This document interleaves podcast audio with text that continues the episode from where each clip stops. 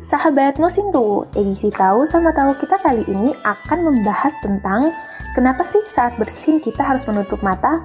Sahabat, saat terserang flu berat atau hidung tak sengaja mengisap debu, kita akan bersin. Saat kita bersin sambil memejamkan mata, sebenarnya untuk melindungi mata kita akibat gerakan bersin yang cepat. Tahukah kamu bahwa bersin mengeluarkan energi yang sangat besar sehingga dapat pula menyebabkan jatuhnya bola mata? Kecepatan bersin adalah 160 km per jam. Ini lebih cepat dari pukulan bola pemain bisbol sekalipun. Saat kita membuka mulut dan bersin, bagian anak pekak dalam mulut mendapat pengaruh yang luar biasa. Bahkan, jika bersin terlalu kuat, tulang rusuk kita bisa ikut patah. Sebaliknya, jika kita menahan bersin, pembuluh darah yang ada di kepala dan leher akan putus bahkan dapat menyebabkan kematian. Oleh karena itu, jangan pernah menahan bersin ya sahabat. Seru bukan?